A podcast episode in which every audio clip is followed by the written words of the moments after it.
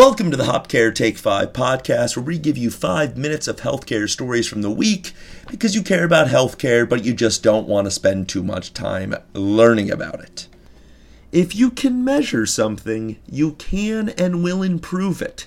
Or so goes a certain logic that is behind the rise of fitness trackers both as devices and as apps and that rise is only going to continue this fall when Apple releases its new operating system, which was unveiled this week, and it was unveiled to include a new health book app, which is taking fitness tracking to an entirely new level.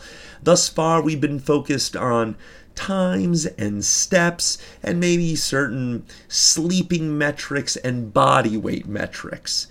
Apple is going to the next level with promises to track things such as blood sugar, respiratory rate, oxygen saturation.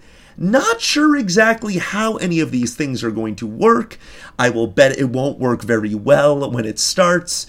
But this much is clear. We are fully on our way to tracking everything about our lives and our health. Apple is working with Mayo Clinic. Down the road, our own physicians will be involved. And even if the information isn't accurate now, it will be in time. It's going to be interesting to see if it really does hold that you become healthier once you see how presumably unhealthy you are. Uh, with fitness trackers, there haven't been that many studies released, but of the little bits of information we currently have, it seems like there's an initial jump uh, in your healthiness. Oh, I get out and walk more, I run more because I'm tracking it, and then that effect fades with time. We do know that vegetables are good for our health, and we now have a measurement of how Americans are consuming their vegetables, or I should say, what types they are consuming. No, it's not the greens that you think of. It is potatoes and tomatoes. 50 pounds per year of potatoes, 30 pounds of tomatoes. The next highest vegetable is onions, which is at around 8 pounds. Yes, if you're wondering or guessing, the potato and tomato consumption comes from pizza and french fries. Maybe we should focus on consuming better vegetables instead of tracking our fitness. That seems like a pretty surefire way to improve our health. Oh, and as for fruits, yeah, we're just consuming fruit juices, which is the worst way to consume fruit.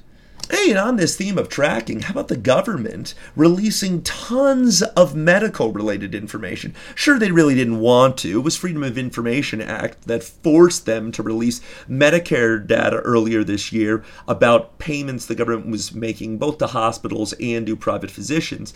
And then this last week, the Open FDA move, which released information 3 million bits of side effects uh, on drugs that are being consumed in this country. Uh, there are certain, I would call, myopic critics who are against these moves because it demonizes physicians and no one can understand the data and it might be used in a negative way. Yeah, when things first come out, it's not going to be perfect. The idea is that through transparency and through better information, we'll get to a state where we can use this in a very practical way. But it's not just going to instantly be in that digestible form. The Open FDA, I mean, go to their website, it is filled with ways for programmers to break down this this information so that it really can be used well. I, I that just seems like a great thing, right? Uh, it might take a little bit of time. This stuff just doesn't happen overnight. And we already can use the data. There's some $272 billion in Medicare fraud occurring every year. By releasing this information, we might help highlight some of those cases and recruit some dollars. We also saw that hospital charges are up, which should be a nice reminder to stop using the ER for non emergencies. 30% of visits are for non emergencies. Go to the urgent care facility. Go to the retail clinic. Significantly less expensive, same quality care. You're talking about average of more than $1,000 in the ER, less than 200 at walk-in clinics. That's the end of our week. Hopcare.com. We'll see you next time.